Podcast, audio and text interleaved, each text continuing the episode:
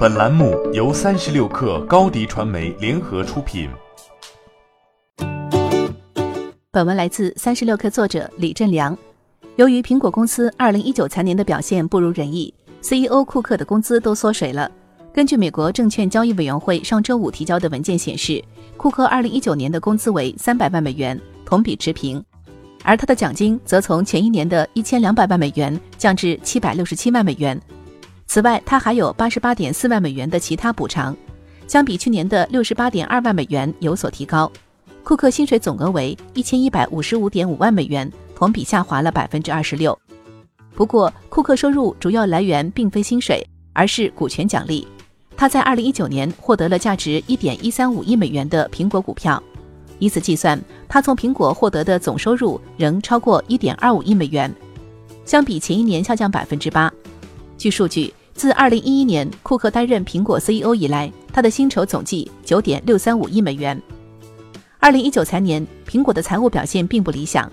2019财年，苹果营收为2601.74亿美元，同比下滑2%；运营利润为639.3亿美元，同比下滑10%，达到苹果2019财年2566亿美元营收、601亿美元运营利润的基础目标，但并未达到高管们奖金最大化的目标。申报文件中称，二零一九年苹果年度现金奖励支出为目标支出的百分之一百二十八，低于二零一八年最高百分之两百的目标支出。除库克以外，其他高管奖金也都有所下滑。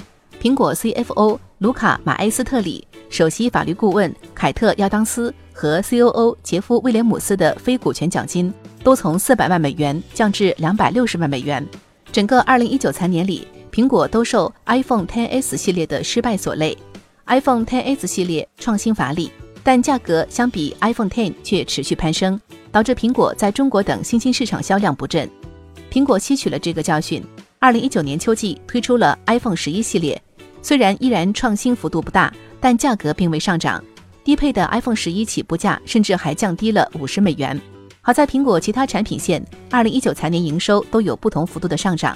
一定程度上弥补了 iPhone 的下滑，其中可穿戴设备、家居用品和配件营收大涨百分之四十一，服务和 iPad 上涨百分之十六，Mac 也有百分之二的小幅上升。此外，服务的表现是另一个关注重点。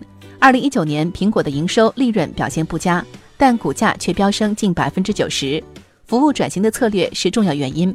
二零二零财年的第一个季度内，去年十一月，苹果推出了 Apple TV 加。另据外媒报道，苹果和 HBO 前首席执行官理查德·普莱普勒创办的公司 Eden Productions 签订了五年合同，后者将为 Apple TV 加制作原创电视节目、电影和纪录片。与此同时，配件业务能否延续出色的表现也值得关注。这项业务上一财季的营收已经超过 iPad，接近 Mac，并且还在快速增长。欢迎添加小小客微信。Xs 三六 kr 加入克星学院，每周一封独家商业内参，终身学习社群，和大咖聊风口、谈创业，和上万客友交流学习。高迪传媒，我们制造影响力。商务合作，请关注新浪微博高迪传媒。